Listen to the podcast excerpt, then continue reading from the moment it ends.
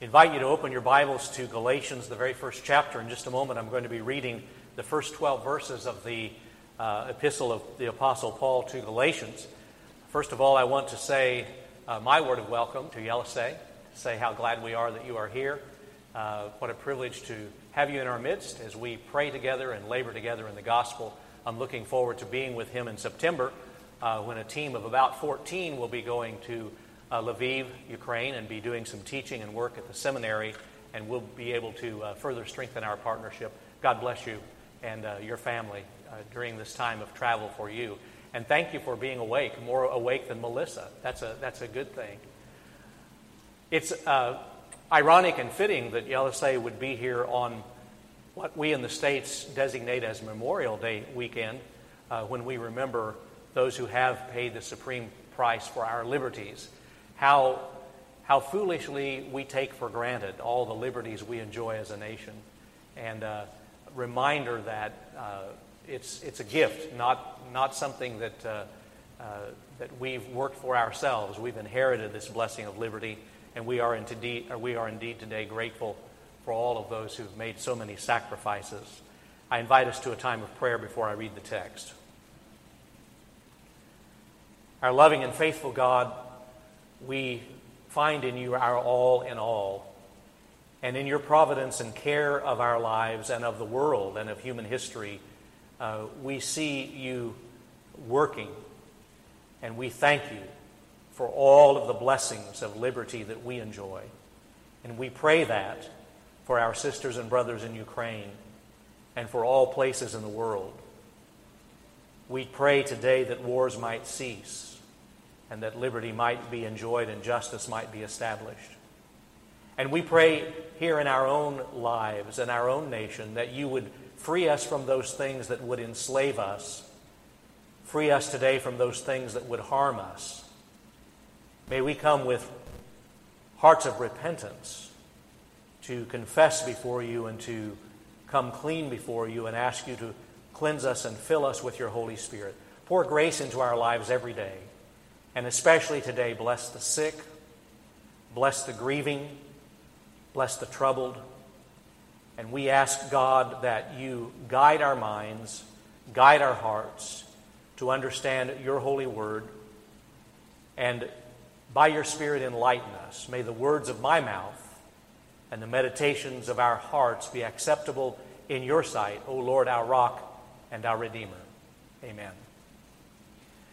Galatians chapter 1, the first 12 verses, and I invite you to stand as I read aloud God's word. Paul, an apostle, sent neither by human commission nor from human authorities, but through Jesus Christ and God the Father, who raised him from the dead, and all the members of God's family who are with me, to the churches of Galatia.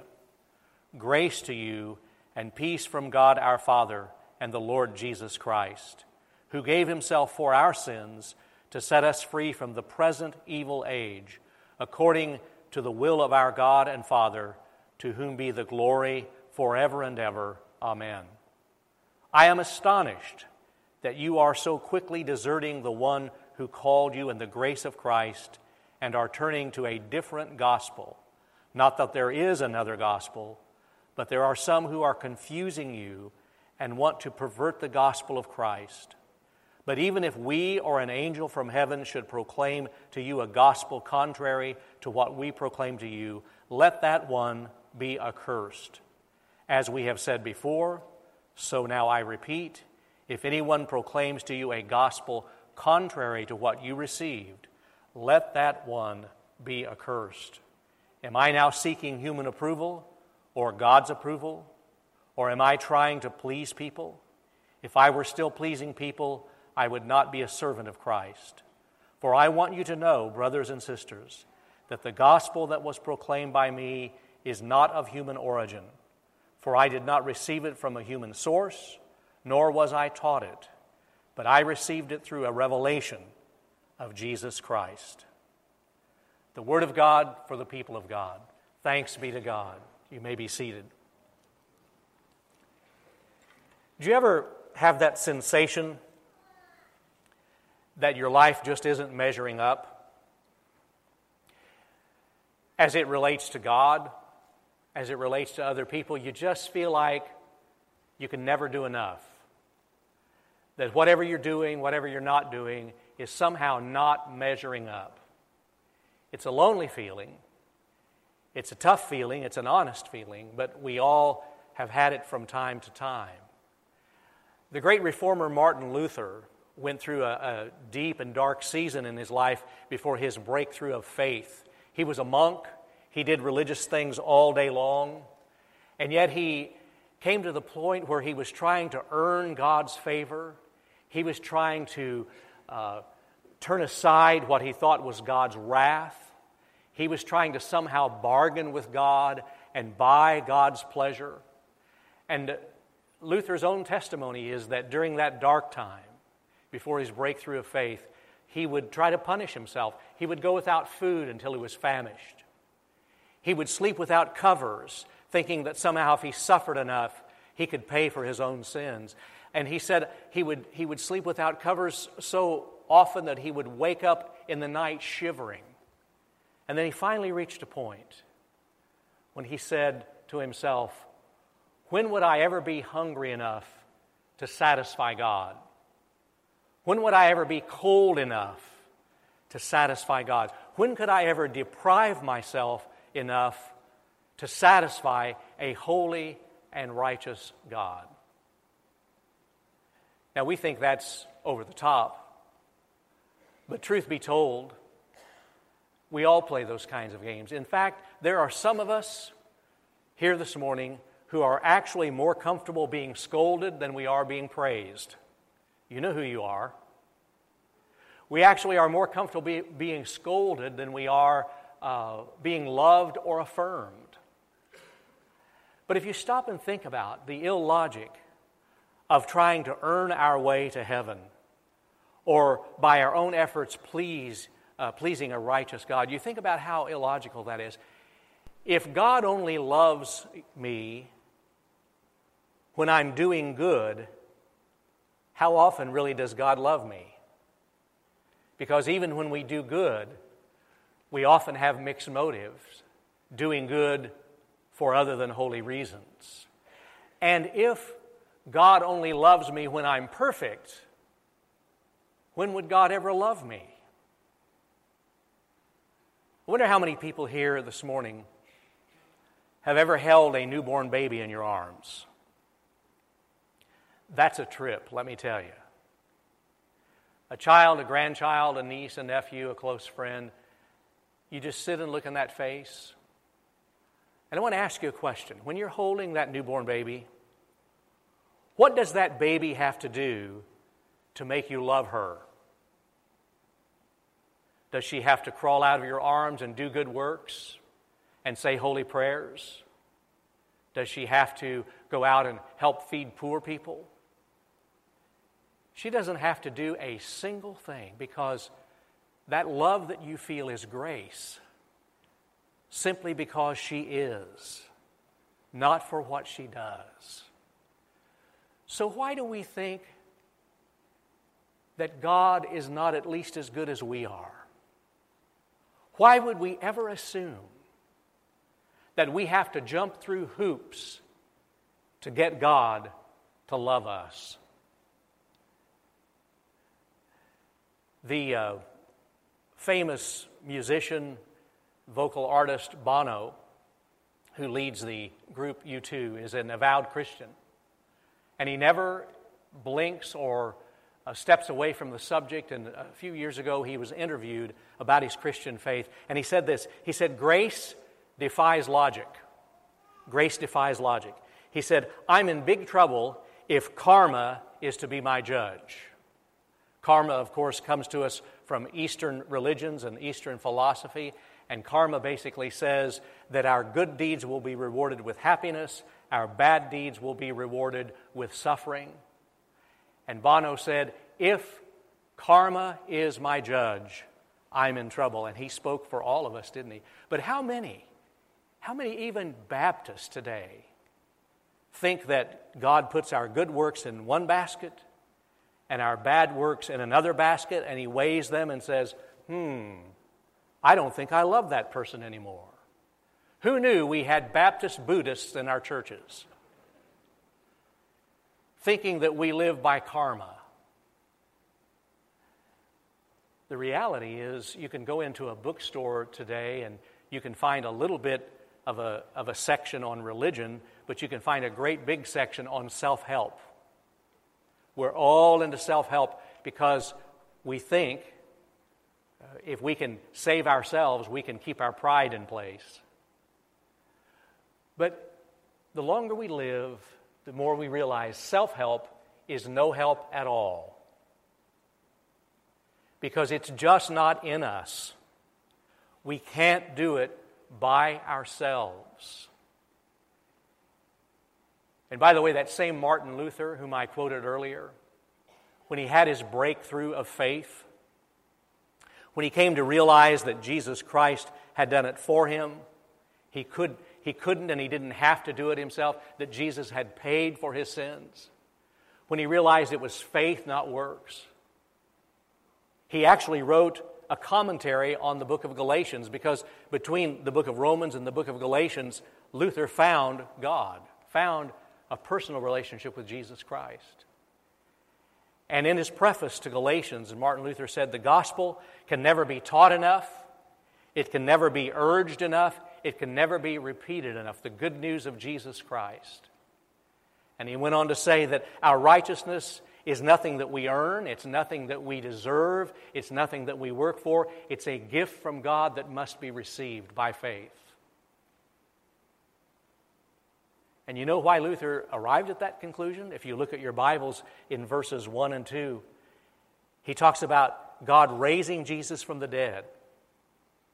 And then in verse 4, he talks about Jesus Christ giving his life for us, liberating us, liberating us from this present evil age, and leveraging us into God's kingdom and a permanent relationship with God. And then in verse 6, he talks about the grace of Christ. Not a Christ who loves us if, a Christ who loves us when, but a Christ who loves us in grace, who loves us even in our sin and dies for us. But no matter how much we preach the gospel of grace,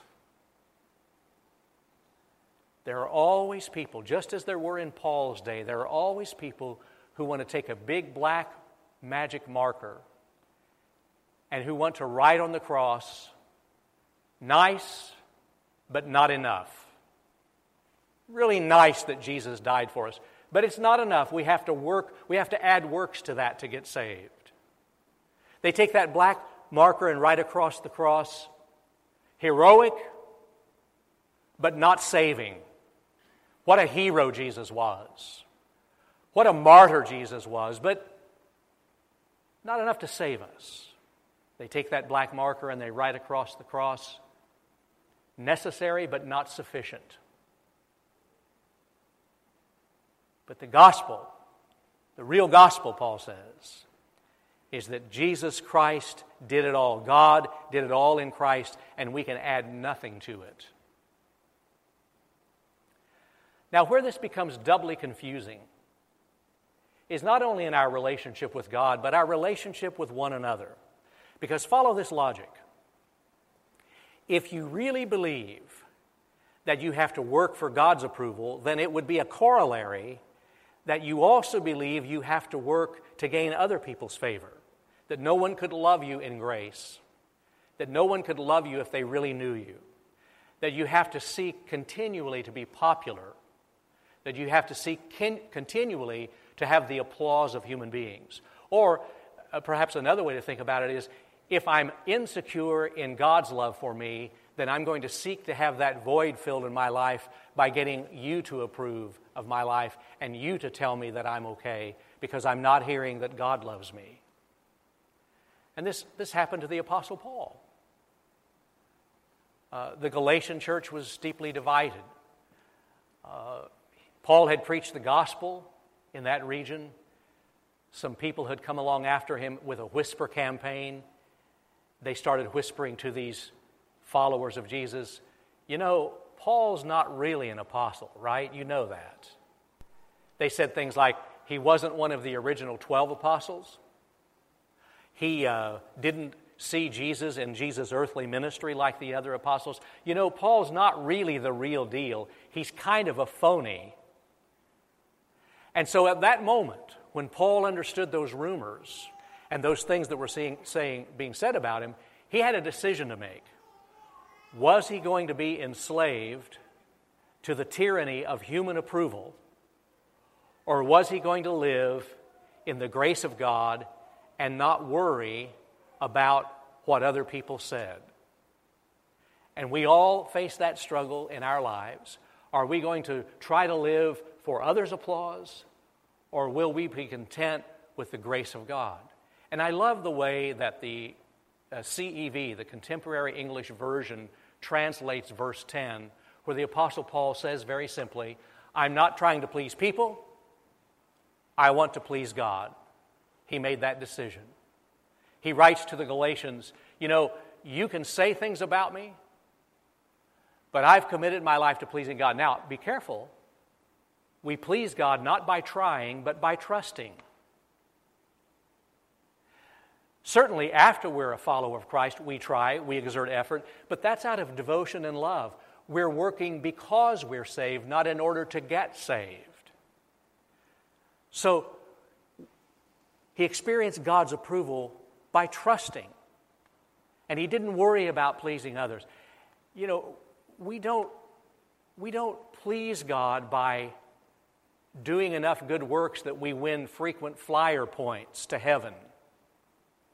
It's what God has done for us. And Paul said, I want to please God. Here's another verse from Proverbs that I think uh, is just beautiful and speaks to the, to the truth. It's from the message The fear of human opinion disables. Trusting in God protects you from that. The fear of human opinion can absolutely paralyze you, it can absolutely freeze you and keep you from doing anything because you want so desperately to please others. But the Word of God says, trusting in God protects you from all that. I like to think of it that the grace of God sprays Teflon on our lives. You know what Teflon does? Nothing sticks, right? And so when we live in the grace of God, it's like we're covered in Teflon. Criticism doesn't stick. Defective opinions about us don't stick. We don't depend on others for blessing and approval, and, and we don't depend on others for, for our, our sense of well being. It's a beautiful thing when the grace of God can work in our lives in such a powerful way to know God's forgiveness, to know that we're liberated from that darkness, and we are not counting on others for that approval. I'm indebted to Melissa Hatfield, who put me on to this great quote uh, of uh, Shauna Niequist. And uh, I love this. In fact, I, I have this in my devotional Bible at home, and I read it every morning. When I begin each day drenched in that love, that centering awareness of my worth and connection to God, the day is different. I don't have to scramble or hustle. Fear dissipates because my worth isn't on the line at every moment. What a beautiful truth. What a beautiful truth that we don't have to scramble and hustle. Our worth isn't up for a vote every moment of every day. The centering, calming sense as we begin each day with the knowledge of God's unconditional love for us. How liberating is the good news of Jesus Christ? How freeing is the message of Jesus that God has set us free from the bondage of fear and from the bondage of human approval and from the bondage of our own self condemnation. And so, what happens is that uh, there's this freedom in Christ that brings a detachment, a detachment from peer pressure a detachment from the craving of being liked, being popular, even being admired and respected. It frees us from that detachment of, of having to have others' applause or even worrying about what others think of us. Well, the baseball season is well underway, and I haven't used a baseball analogy in a while, so uh, at least a couple of weeks, so here goes. David Dravecky was a uh, wonderful uh, baseball pitcher who, at the same time as he was in the major leagues pitching baseball, uh, was fighting cancer. And he, he was a follower of Christ, strong Christian. And one time in an interview, he, he shared these words. He said, No matter what the box score would read at the end of the game, my relationship with God would still be intact. Nothing could change that. God was more important to me than pleasing crowds. No matter what the box score said at the end of the day, my relationship with God was still intact. Pleasing God was more important than pleasing crowds. What a marvelous, liberating truth that no matter what the box score says at the end of each day, and the box score is pretty dismal at times, God's grace, God's love, my relationship to Jesus Christ is intact. Not because of what I've done, but because of who God is. And to find that centering pleasure of God, that centering grace of God, frees us that we don't have to live as people pleasers, that we live in freedom in that grace.